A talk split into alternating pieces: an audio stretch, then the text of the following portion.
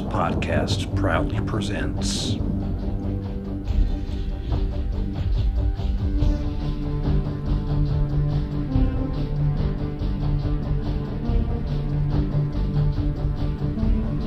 Storm in a tea break. Welcome back, everybody, to another Trope Stormers Storm in a Tea Break. I'm joined ably by my fellow Storm aficionado and co-host Chris Jeeves. How you doing, mate? Yeah, I'm grand, man. How you doing? That was quite a grandiose intro. Kudos. I forgot to introduce myself. My name's Jim Carlberg. You obviously have done amazing research for this edition of Storm in a Tea Break, so I thought I'd uh, I thought I'd big you up a little. Oh, that's very sweet of you. I would have jumped So in and uh, announced you had you have totally forgotten. Don't worry, I, I got your back. You got my trope storming back. Uh, that's the way we roll. To talk tropes once more. Uh, and today, got a, an absolute belter of a trope to talk to you about. We've just come off the back of time travel tropes and time travel itself through About Time. And I think it was, I'm still like getting random nosebleeds from time to time. Um, I don't know how you're faring after it, mate. Yeah, no, I, I'm I'm struggling to rephase into uh, my time stream at the moment. Uh, I've been all over the shop.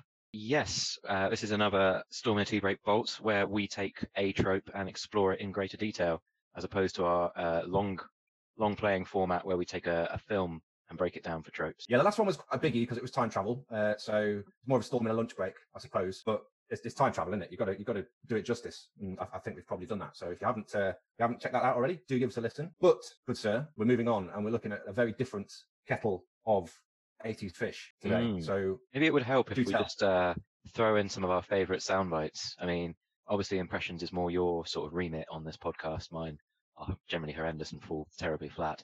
But uh, here we go. Get to the chopper. That was passable. I don't know. not bad. That's Not a bad. famous Jamaican character. I could, could match it, I mean, feel free to exceed it. exceed it. Who am I going to go for? Um, Get away from her, you bitch. Ooh, I like where you went there. Nice. I'm I'm, I'm going to go more everyman. Be like, yippee Yeah, that was a good one. I, that you know, I did that justice. I felt like uh, there was a, a balding vested man in the room with me. I mean, let's not rule anything out at this stage. It is radio. you are in your pants. yeah, I feel overdressed in my pants. That's so why. I. You know, th- those in glass houses. Indeed, we are obviously conversing through the uh, magical medium of Zoom. Uh, other obviously platforms are available um, during these pandemic times. So I think we've, we've teased enough about the, the, the kind of thing we're going to be talking about. We so we've mentioned the 80s, and the 80s had spawned a very particular type of the trope that we're about to talk about. It also we're you and dealing- me. This is true. This is true. And you know, we are, if you like, you know, the action heroes of our time. I feel like we're a sort of embodiment, at least on this podcast. We're talking about the the archetypal 80s action hero and the the 80s action hero. You know, you've had action heroes before before in previous decades, I suppose. You've had things like The Great Escape with um, Steve McQueen. Um, a lot of ensemble kind of casts where you had anyone from Frank Sinatra to Sean Connery, obviously, and um, the Bond had been the, the the big kind of action franchise that had happened. But I feel like the 80s is really when the, the action hero and the archetype really cut its teeth. It just kind of got a bit bombastic, didn't it? Like, I think it just mirrored the period in time. Like, everything was kind of bigger, louder, faster, dumber, more explosive in the 80s, or at least sort of looking back, that's kind of how it felt, you know, shoulder pads and, and all that sort of thing. It was almost like there was just huge budgets and a lot of uh, pyrotechnics to be unleashed. chimed with the sort of rise of the the, the blockbuster and the the, the, summer um, being a, a real focus of um, you know the bigger badder film coming out every year. Yeah, can we take a moment to appreciate the bygone institution that was Blockbusters? Maybe just like Yeah. take a take a second here. I don't know. I've got my, my blue and yellow armband on. they really didn't convert to the internet age, did they? No, well, you know what? I mean, you, no, you know what? Screw them. It was like six quid for a bottle of pop. well, you've turned quickly, haven't you? Your uh, your your sort of misty-eyed nostalgia has been completely uh, conflated by capitalism. I just chewed my armband off in disgust. Fair enough, I don't blame you. Uh, yeah, so the 80s action hero, um, I found a, a pretty concise uh, definition for this, which I quite like, which is that uh, any problem can be solved by the application of a fist to the right guy's face. I think that kind of encapsulates it there. And if a fist isn't available, just maybe a really ostentatious, oversized weapon, like an anti-aircraft gun a la Commando. Yeah, I mean, that's spawned one like this is the kind of thing that's derived from one of my favorite set of Chuck Norris jokes, and the Chuck Norris memes took over the internet for about two years. Mm. They were like the proto meme. Yeah, yeah, that's that's a good a good way of putting it. Under Chuck Norris's beard, he doesn't have a chin; it's just another fist. That sort of thing. I mean, I, I can counter. I, I think I've got quite a lot of these. Uh, it's it's a fact that uh, Chuck Norris's tears cure cancer, but Chuck Norris will never cry. Wow, that that is the best. I think that is Yeah. probably you're not going to top that. I've, I've got, Chuck Norris Kung Fu is good. So, yeah, I've, I've got another one just to sort of beat you into submission, if you like. Chuck Norris doesn't sleep; he waits, and the only element he doesn't recognize the periodic table. The only element that he recognizes is the element of surprise. That's a double header right there for you. Well, we've only got a short amount of time, so you know if you've got any, just get out your system, mate. If you really, I feel like these are things- well, you know, I think this is better than cheese jokes, which is my other fallback. yeah, any, well, anything that uh, substitutes uh, those for the time being. Um, so look, Chuck Norris is obviously uh, giving the game away a little bit. Is one of the, the key kind of archetypes of this. I mean, he's a bit of a he's a bit of a caricature of himself, isn't he? In many ways. You know, I, I don't actually know if I've ever seen Chuck Norris in a movie. I mean, I've seen Chuck Norris being Chuck Norris in other things for comedy value, but actually, I haven't actually seen like I think Delta Force is his kind of uh, 80s pomp peak. But uh, I haven't actually seen any of his real back catalogue. He fights Bruce Lee in Way of the Dragon, uh, and Walker. I remember every time he used to come in from school, there would be, you know, those dodgy episodes of Walker Texas Ranger would be on as well, which were very much. They might have gone into the nineties, but they were very much made in the kind of eighties vein. And, bit like uh, Airwolf. you know, Chuck don't need no helicopter. 80s action hero It's a form of protagonist who primarily uses fighting skills to achieve goals in a story. And it's, the stories are kind of quite secondary a lot of the time. There's a lot of kind of someone gets kidnapped. That's a classic sort of uh, storyline. There's got to be like maybe an element of overcoming adversity. Obviously, that would uh, cue a montage, which you know we're big fans of on this podcast. Huge, huge. Yeah, that, that idea of a one man army tends to prevail.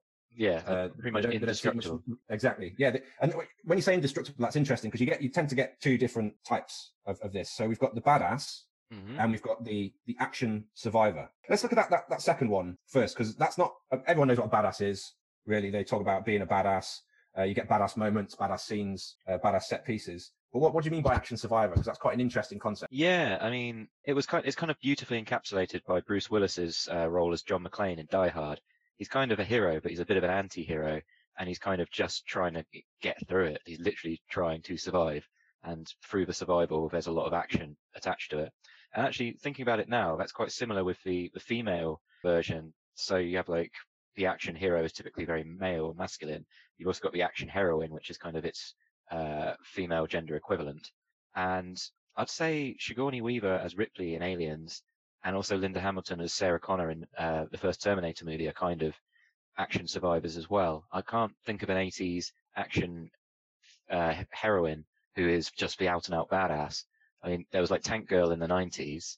Yeah, I'm, I'm struggling a little. I suppose you've got to wait till you get to like the the Tomb Raider movie or something. And then it's very much like being as a, a as a sex symbol more than a, a, a kind of an action stereotype in their own right. Maybe that just uh, reflects the uh, contextual times in which uh, we're, we're working here with our tropes. Yeah, definitely. I think that's right. But Sigourney Weaver's a really interesting one because I mean, the, the idea of the, the survivor, she, in the first Alien film, she's very much a normal woman. And, and similarly with John McClane, he's a, you know, he's kind of a bit of a slobby cop, isn't he, I guess? But he, they're kind of crafted into reluctant action heroes and, and into doing quite inventive and ingenious things to try and even the odds, uh, despite the fact that they, they, they kind of don't really want to particularly be there. Whereas you always get the, the impression that the badass kind of types revel in being the badasses that they are. You know, they go looking for the, the, the cool shot, the, ex- the cool explosion to walk in front of.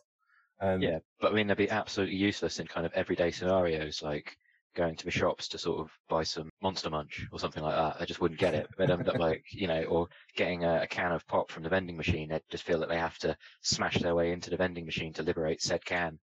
You know, yeah, trying to get, get a shopping trolley with a grenade instead of a pound. Yeah, nothing would be straightforward. Nothing would be simple. They just leave like a trail of carnage in their wake, just trying to navigate the sort of mundane minutiae of everyday life. So let's let's have a look. So the action survivors we've picked out as Sigourney Weaver as um, Ellen Ripley in in Aliens when she, she becomes this, and that's where that "get away from her, you bitch" quote came from. the top of the. Expertly. Um, it was that that sort of culminates in the, the the the big action scene towards the end where these guys really come into their own. I mean, in their, their respective films, you have that scene really stuck with me as as a kid because my dad, of course, made me let me watch Aliens far too young, and probably explains why.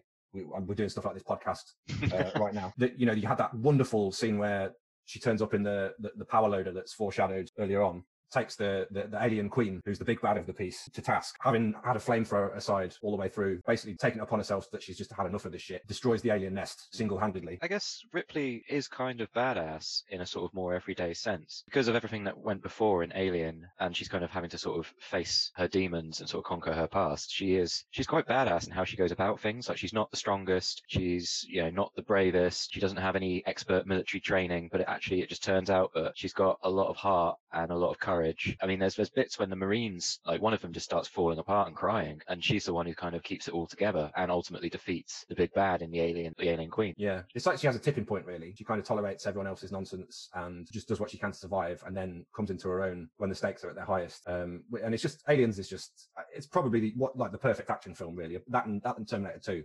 uh, for me, um, both by Jim Cameron, obviously. Yeah, it's they they really stick out. We've covered the action survivor, and I don't think we've talked about John McClane enough. Really, um, there's some there's a, there's a similar sort of thing with him. There's very much a big bad that they have to face down, and that tends to be a, a running theme with all these movies, doesn't it? Regardless of whether they're a, an action survivor or a, or a badass. Well, in his case, it's what Hans Gruber, um, everyone's favorite camp uh, German, played by a classic Brit, the archetypal British bad guy uh, in Alan Rickman you know, you get that wonderful scene at, at the end where he's, he's falling off the Nakatomi Plaza building in, in, in, slow motion. My little factoid about that. I don't know if we've covered this. I don't know if I've bored you with this previously, but that's uh, the shot where he falls. They actually didn't. They kept. They did loads of takes, and they didn't tell him when they were going to drop him. So if you watch Alan Rickman's face when that slow mo of him falling, he doesn't know it's going to happen because they wanted to get a much more realistic and capture the emotion of the scene. So he has no idea it's going to be that take, and it catches him by surprise. Oh, that works and then they, they, they, cruelly slow it down in slow motion. yeah, it's a bit it's a bit Hitchcock that. It's a bit sort of getting into people's minds and screwing with them just to get the results. Method. That's, it's not him wanting to be method though. It's like the director going method on him without telling him. Like some sort of weird Daniel Day Lewis level of method. Now we're missing out some big names here, Chris. We uh, are. We're, we're covering the, the action, and they're, they're worthy mentions. But talking 80s action heroes, and not mentioning a few names that we've got further down the list would be absolute sacrilege. You're not wrong. So who's on this who's who of 80s action? Okay, well, We've mentioned Willis. We've mentioned Linda Hamilton and Sigourney Weaver. We've also done Mr. Chuck Norris uh, some justice. I'm going to go with a bit of a left field one. I'm going to build this up. We're going to sort of climb the mountain of action herodom to its zenith, where there'll be a big bad awaiting us that we can uh, chew on. A bit left field this one, maybe one that doesn't spring to mind, but Peter Weller, who plays RoboCop in the film of the same name, Paul Verhoeven movie, absolutely fantastic action movie in my opinion doesn't yeah really big, big social of... commentary as well it's quite it's much cleverer than it's given credit for i think on, on first glance mm, there's quite a lot of like witty sort of uh, so yeah, it's definitely like a comment on the times they were living in and capitalism and excess and climate change is touched on as well and the nature of humanity. It's got depth, but it's also got a lot of amazing action set pieces. And RoboCop as a character is a, it's a very similar cyborg sort of relation to Schwarzenegger Terminator.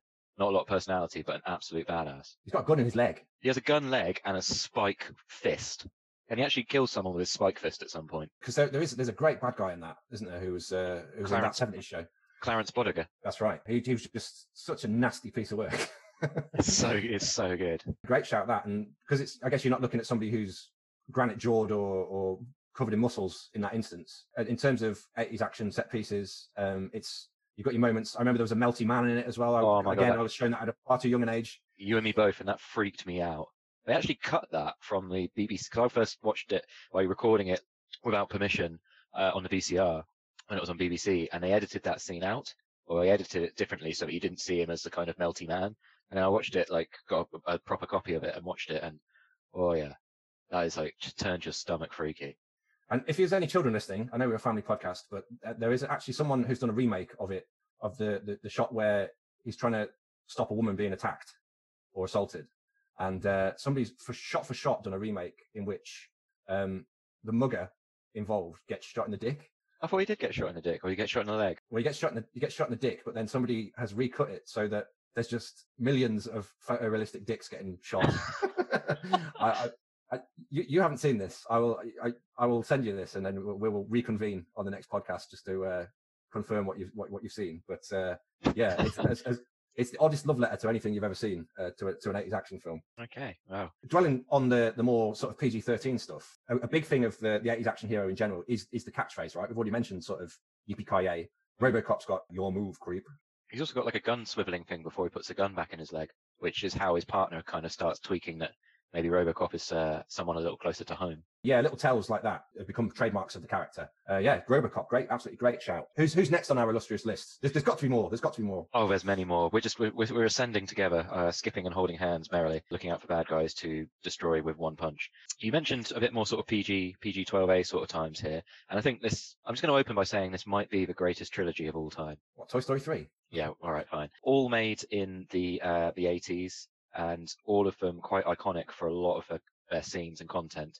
It's everybody's favorite fedora wearing, whip cracking, wise ass Mr. Doctor Indiana Jones. He's kind of in the sort of the, the, the pulp vein, the sort of homage to 30s pulp literature and comics and things like that, but very much of the, of the 80s at Mm. the same time. Well, apparently, um, Spielberg um, was massively influenced by the James Bond movies to make the Indiana Jones trilogy. It was kind of an evolution of that sort of suave, bit rough and ready, sort of everyday man, but sort of a bit of a superhero type. Yeah, and he's he definitely is the. It's an interesting mix between the action survivor and the badass, really, because he is invincible. Indy, uh, he, you know, he gets dropped out of a plane uh, in a in a rubber dinghy. Um, he ends up going from underneath um, a, a, a Nazi truck uh, in a in a fantastic sequence um, using his using his whip, and all the time you've got that fantastic face acting from Harrison Ford, who does the the, the, the competent brick in it face that uh, he's, he's he's so good at in all of all of his roles. Um, but yeah, so you know, Indy is is everybody grows up with with Indy, don't they? And that that's kind of spanned the generations in, in the way that um, mainly because of that terrible other film, perhaps, but in the way that some of these other 80s action heroes probably haven't. I mean, yeah, just don't, you know, don't let him near any snakes. Man, man don't like snakes. And that's something interesting as well, is like you rarely get any flaws with uh, your 80s action hero. But uh, Indiana Jones is, well, he, he makes no bones about it. He does not like snakes. Snakes are his downfall. Like, if he was on a plane with a load of snakes. Let's climb. We're on our way to peak. I want to see who's at the top of peak 80s action. Okay. Now, how would you f- go about maybe trying to chop down a tree? I mean, I'm talking you, Mr. Jim Carberg. What would you What would you typically reach for if you wanted to chop down a tree? Well, conventional wisdom would would be some kind of edged, bladed implement like an axe, probably. Okay. Um, that, that'd be what I go. Maybe a chainsaw if I'm feeling, you know, a bit sort of more serial killer. Fair enough. I mean, all both fairly conventional, safe answers, I guess. How would you feel if I was to suggest you kick it down using none other than just the shin of your own leg? Basically, kicking the tree into submission. What we talking? Like, I could do a bonsai. Like, I'd, I'd kick the shit out of a bonsai, I think. But uh, I guess you're not talking that. I mean, you know, everyone starts somewhere. We could do a montage where you, you basically just nail a bonsai and then we can work up from there. Just volleying bonsais across. I only get one bonsai and you only get one go at it, but you know, we've got to up the ante every time. It basically has to culminate with you kicking down a bamboo tree. How do you feel about that? I've been I've been in a bamboo forest. They are they are pretty hefty pieces. Then Yeah, they don't mess So about. who are we talking about here? Is it none other than the the muscles from Brussels himself? The very same, the man who can't get enough Coors beer to quench his thirst is Mr. Jean-Claude Van Damme. Van Damme, indeed. Famous for the film Kickboxer, which I reference there in kicking down a tree in an iconic scene. And also, uh, we talked touched on amazing names for characters. In Kickboxer, he's Kurt Sloan, which is a jarringly bad juxtaposition of kind of an American name and a very British name for a Belgian man with a very apparent Belgian accent. And then you've got uh, Frank Dux with an X, not as in the uh, small bird that floats, in Bloodsport. So two, and they were made within a year of each other. So it's almost like the world couldn't get enough films about a guy who's really good at kickboxing. I suppose he was like Diet Chuck Norris, wasn't he, for the time? You know, you had a, a, a Caucasian martial artist um, who was, you know, lent himself particularly well to, to action. Um, I mean, my, my memory really sadly is, is of him as Colonel Guile in uh, Street Fighter. Oh, see, I was focusing more on Kylie in that. Well, now that you've now that we've uh, navigated dem muscles from Brussels, how would you feel about a man who, since the 80s, has kind of gone? He's, he's kind of blazed his own trail with some unfortunate uh, consequences. But here we start out as a man who uh, is single-handedly trying to navigate the apocalypse in Australia, whilst also having to sort of work out why Tina Turner is in a film with him, yeah, I think I think I smell what you're stepping in here. and Um, uh, is and- also playing the unhinged, the uh, possibly the original unhinged uh, buddy cop who doesn't play by the rules, but damn, he gets results. Of course, of course. You're, you're talking about the Mad Max and the mullet of none other than Riggs in the Lethal Weapons films. Yeah, give that man an eyebrow. You are right indeed, good sir. uh, yeah, so or should, we, should we talk Mad Max first? I mean, Mad Max was a bit of an odd franchise in the same way that the Terminator films sort of changed massively, and especially the Alien films. Like the first Alien, because it's Ridley Scott, is like a, a space horror, and the second one is an all-out action extravaganza with James Cameron at the wheel. And it's kind of it's a similar thing with Mad Max. The first one, which made in '79, um, has almost no dialogue. It's it's quite an odd film, but it kind of works. Whereas the second one, I don't know if they basically hired someone to write some like dialogue and got a much bigger budget, but it's a it's a pretty like full on action movie. Again, one that I saw far too young. Yeah, there's a bit of a theme with with this, isn't it? It's kind of before. I suppose it's like video games now. You get the video games where you get four year olds playing much too much too advanced content with Call of Duty and things like that. It's just our version of our parents doing this, I suppose. Yeah, I mean, but, uh, it would be pretty hard to make a really violent graphic uh, video game in the early to mid 80s with those 8 bit graphics. Oh, the humanity. Cubert, what are you doing?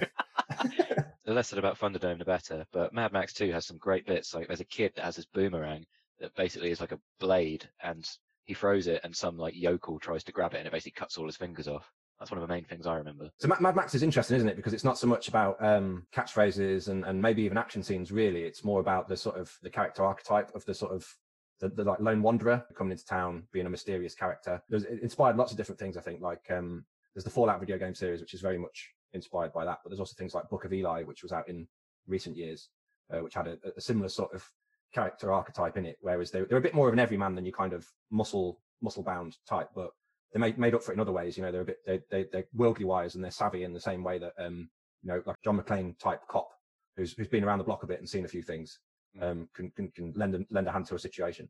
He's kind of like a hybrid, isn't he? Because he is an action survivor trying to like negotiate this apocalyptic landscape, aimlessly drifting and sort of trying to make sense of his life in a very chaotic world that's kind of lost its way. But he is also kind of a badass. Like he's tough. He can fight. He looks after himself. He's pretty like self-sufficient, and he has a cool car as well, which goes a long way in the action hero world. Now this is pretty much the complete opposite to the character he plays in Lethal Weapon. I think he's gone like full method in this or something. Like Rigsy is such a over the top character. It's fantastic. He's your sort of fast talking counterfoil to the gruff cop of um, Danny Glover, who who also features in a, a franchise we're, we're going to mention pretty soon. Yeah, it's it's it's about the interplay, isn't it, between that and I, I don't really know the Lethal Weapon films. My overriding memory is of the mullet and Mel Gibson attached to said mullet, talking sass to people and being come what may, deal with problems as they come, you know, shoot first, ask questions later type, which is a big contrast to the the, the way that uh, Mad Max was kind of the more aloof character in terms of 80s action. Very much so, yeah. Quite diverse sort of roles. Lest we forget that mad as a box of frogs as he may be, Gibson Gibson did have some acting chops and was a was a big ticket in the 80s off the back of these films. So that leads us almost to uh, the pinnacle of the action hero mountain. The Uh, Apex Predator. Indeed, uh, we're not quite at big bad territory, but we're about to face the dragon. How do I order these? This is this is tough. I mean, I'm gonna I'm gonna go listen to my heart here. So our, our next guy is uh, slightly uh, talks out of one side of his face. I'd say partly because uh, he's slightly paralysed. He's featured on this podcast before. One of his uh, the film that really put him on the map. The franchise that sort of really put him on the in people's minds started off with a bit of a sort of comment on what it was to be a former Vietnam vet who's lost their way and can't really reintegrate into society and suffers from post-traumatic stress and yeah just problems with integration and being a functioning member of society with all of these like crazy memories and skills that he has now no use for uh, and it spawned a trilogy all within a very short period of time Are we talking? Uh, well, you, you, you're talking about First Blood there, right? With Uh, um, which um, when I think this, I also think of the, the many spoofs that came off the back of it as well afterward. like hot shots Yeah, definitely. So none other than Sly Stallone. oh that was that was a good one i felt like i was in the room then with the guy Yeah, I nearly dislocated my jaw trying to do it, but um, yeah, we got we got there. little little random trivia fact. There's that scene in uh, First Blood where he falls out of a tree. He hits lots of branches on the way down. That's for real, and they use the take in the movie. He actually really hurts himself. I think he breaks a few ribs or something. He doesn't mind throwing himself about a bit, does he, Sly? He does a lot of his own stuff, and it was like dead, in, dead into the, the the boxing element of Rocky. Probably committed to this quite a bit. Yeah, no, I'd imagine so. I don't know. I still, I mean, a lot of these guys are pretty big. Like Stallone was pretty big. I'm pretty sure he, it was. There might have been some uh, some other things coursing through his veins other than peak amounts of testosterone. Doing your own stunts was, uh, you know, considered the ultimate in sort of manly man's action hero ness. Whereas, I mean, if it was me, I'd definitely get the stunt guy to fall out of the tree. I'm just saying. yeah, the insurance would be crazy. By the Oh. time he- he's not doing, he's not falling out of trees by the time he got to Rambo Four. He's like he's, he looks like an amoeba, the size of him. It's just, uh, it's just massive. You, you, you're creating a crate in the in the earth. when you call that. And before uh, before we got recording, um, we touched on. I haven't seen this film, but when I was doing the research, uh, he's also in a film called Cobra, which has a really amazingly naff uh, poster, and he plays a character called Marion Cobretti. I'm guessing the Cobra is a play on Cobretti, and Stallone's Italian American. And you you had an interesting fact about Marion as a name. Well, yeah, it's an interesting choice that because Marion is uh, the, the real name of none other than the the action legend and western legend John Wayne Pilgrim. So what? He's Marion Wayne. No, it's, it's, it's something else. But Oh, uh, so. John, John Wayne's completely fabricated. Yeah, it's interesting. The, the, the Sly Stallone, the, the Cobra character is very much this kind of maverick cop, which a lot of these sort of characters tend to be. John McClane is a maverick cop. You know, they don't play by the rules. That kind of you remember McBain in The Simpsons? Who actually just, you don't do things by the book, McBain. And then he'd, be like, he ends up shooting the, the book and saying, bye bye book. Um, very much in the vein of someone we're about to talk about. Very much indeed. Yeah, the the it's kind of your choices are former police officer or sort of former soldier, really, or current serving either of the two. Uh, And the Rambo, the Rambo character really morphed into something quite different from the, the, the drifter, silent, stoic drifter type. he became a started one man army, the- didn't he? Definitely, definitely. You know, two M60 machine guns on, you know, one on each arm. And then, you know, which would just, just be impossible. It, it looks like he's just about to pop a vein or something. Um, exploding people with grenade arrows. Um, he teamed up with the Taliban at one point, which we we'll brush over that. Hey, everyone has a past. Yeah, everyone has a has a dark dark spell. We'll move on from that, but he, you know, he, kind of cemented that kind of the vest, the dog tags, the bandana around the head, The there's that fantastic muscles, boxing scene that got parodied in um, Hot Shots, where he's putting hundreds and thousands on his fists instead of like glass and stuff. crystal. Gummies, gummies, gummies. um, cool. Well, that means as we're, we've we've reached the pinnacle. We're at the top. The air's pretty thin up there. I'm not going to lie. I'm Um, getting short of breath. We're going to need some coca leaves to deal with the uh, the altitude sickness here, but I, I've got a feeling that's not going to bother the person we're about to talk about. oh no, he's he's reveling. He's in his element. He's got a, a, a fat cigar in his mouth and he's puffing away on it. He's looking at us like the puny, pathetic weaklings that we really are. His uh, his Mr. Universe physique puts Stallone to any any man is lesser compared to this Austrian chiseled former Mr. Universe. Forget the muscles from Brussels. This is the Bostria from Austria. Okay, that needs to stay in the edit. I've gone with this guy on the on the top in gold medal position purely because the three movies that I'm gonna we're gonna talk about are in their own ways they're all iconic and there's there's range like he hasn't just done a franchise there's been a few things and there's there's more that we could talk about but I've sort of cherry picked these ones and it's just what I think of immediately when I think of an 80s action hero. Take a bow, Mr. Arnold Schwarzenegger. This this guy, he, is the action hero, isn't he? When you, you you think about particularly eighties, even nineties, straight into that that that gamut. What's the, the the textbook Schwarzenegger when we're talking about this guy? It's everyone's favorite cyborg. T800. I mean, nothing gets more one-man army wrecking crew than that thing.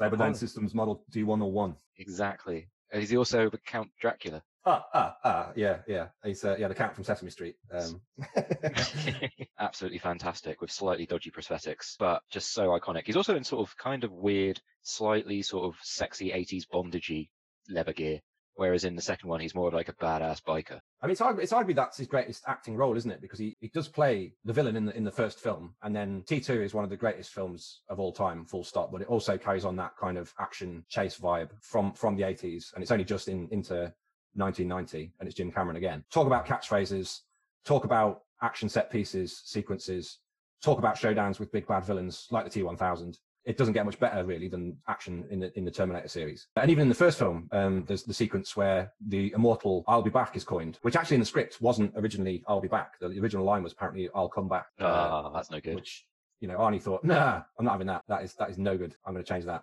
Uh, Yeah, So definitely not a case of him just getting the script wrong. No, no, no, no, no, no. We're, we're going to give him some artistic license. Not only that, I think the, the other one that springs to mind when you think about Arnie and 80s action, again, is is science fiction linked. And we talked about him being the apex predator, Predator, the film, Oh, Shane Black's. Predator. Wow, that really, Dutch. Dillon, you son of a bitch, and the the, the nuke-inducing handshake that uh, populates many a GIF across the internet. You know, it's it's it's an, again, watch that far too young. Mm, There's a ditto. theme here. All throughout that, you know, that's full of 80s action heroes on the, the whole team. Jesse Ventura as the minigun toting redneck, you know, I ain't got time to bleed, all that sort of thing. It's just full of just line after line. And um, at the end, we've got Arnie covered in mud going toe to toe with a seven foot alien monster. You, you can't look past Arnie, right, as the, the 80s action hero. He, he, he embodies the archetype, doesn't he? He's got it all. Um, the favourite line in that is uh, the bit where he uh, falls over the waterfall and then crawls through the mud, and uh, the predator's looking for him and can't find him, and he's like, "He couldn't see me." Ah, fantastic! There's just so many amazing moments in that film. Like, it's just absolutely ridiculous and brilliant for it all the way through. I obviously just can't get past uh, Carl Weathers not being Apollo Creed, so in my head it's just always Arnie's running around with Apollo Creed, which doesn't make much sense, but it's kind of fun. It's a first draft somewhere. yeah. Uh, Carl Weathers makes it through to the end and just like lifts the uh, predator in the face. with his uh, Stars and Stripes top hat on. in character as Apollo Creed. I, I absolutely love Predator. It's a shame they made a sequel. Um, Arnie obviously didn't bother turning up because no one bothered turning up in that film. But yeah, no, Predator, fantastic. And there is one more that needs a mention. It ticks the box for ridiculous name of main character, and it also features uh, the impossible feat of picking up two anti-aircraft guns and firing them at the same time. This is none other than John Matrix Tick. in Commando. Is that correct? You've nailed it there. Oh, yeah. That that is the one man army film, isn't it?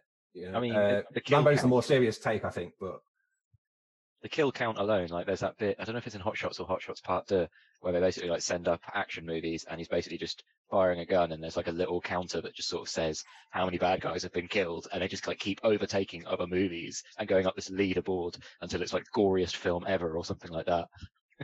Yeah, that's an interesting scene because it. I mean, the Charlie Sheen very much looks like Rambo throughout it, but it's. I think that's every bit uh, a, a copy or pastiche of Commando than more than anything else that particular scene because there's one point where he's just stood out in the open, this giant hulking Austrian man, no cover whatsoever, stood two machine guns again, gunning scores of platoons of these like faceless goons down who just don't seem to be able to touch him whatsoever.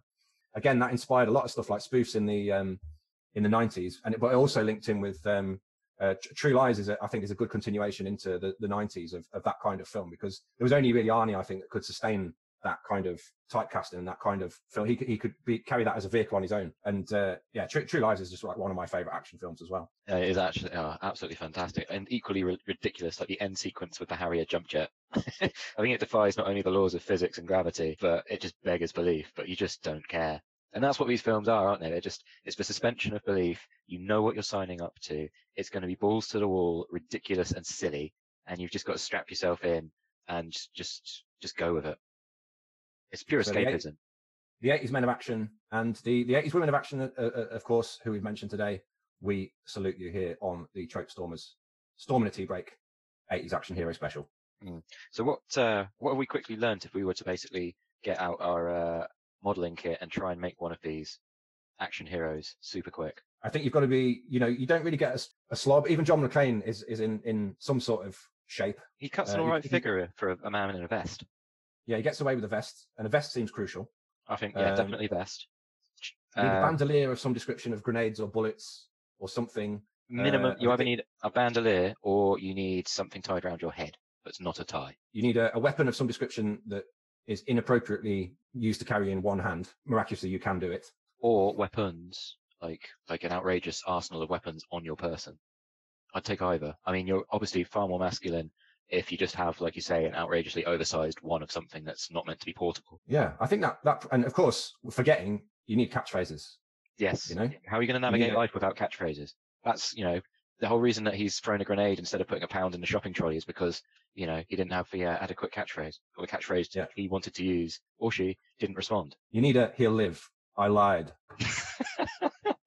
Yeah. Otherwise, you're just not going to get away with it. I'll be back. And I think, you know, bonus qualities can be unusually high amounts of drinking or smoking, token cool car, the ability to fight to a high level and also embrace the dark arts of fighting, like kick someone in the balls if necessary. Probably some sort of good backstory, like a, a former soldier or former police officer or something like that. So that's like Right. the, paint, the paint by numbers of constructing an action hero of the 80s. We look like we're well on the way to writing an 80s action script. A couple of decades too late, but Maybe, uh, maybe it's time for a renaissance. Maybe people, it's what people are calling out for. Everything's cyclical. It all comes back round. get Arnie on the phone, and if we can't get him, we'll get Van Damme or even Seagal. We'll get Seagal. Better push. we I feel like we're off to a bad start if we've got Seagal. People will judge Yeah. us. He can burst out of a cake. How about a cameo? done, done. Well, I think that about covers it. We've got other podcasts coming up, and we've got podcasts we've just done. We've covered the time travel stuff, so you can go back in time or back through your podcast feed and check that out. Uh, we've got the about time to listen to, as well as the Storm In A Teabreak, like this one, uh, to do with time travel. Uh, what else can they, the dear listener, check out? Well, if we go back further, we've got uh, a whole litany of amazing titles that we've covered so far. You could check out the uh, FBI's finest as a surfer dude in uh, Point Break. You could see whether or not uh, The Lion King is the greatest Disney movie of all time. And we've even touched on such fine people featured here tonight, Sylvester Stallone, and see whether Rocky delivers a knockout punch or whether he just falls on the ropes and can't get back up again. So plenty to uh, peek back uh, through our back catalogue and discover if you haven't already. Check it all out. Yeah, and that's all available on our social channels as well. Links through there. So at Tropestormers on Twitter, Facebook, Instagram, and email address at tropestormers at gmail.com. Alternatively, you can find all this stuff at our website, which is Chris. Uh, BrianStormers.net. Did I get that right? That's right, which we share with our other sister podcast, The Half Life of Brian. So plenty there for you to, to check out. We're really like content kings, aren't we? We are content kings. If we not, do this for 80s ages. action heroes. Please help us do this. like and subscribe, people. it's only left to say one thing, and as we always say here on Trope Stormers, this is the Bostria from Austria. Bye for now. Bye for now. Take care. I'll be back.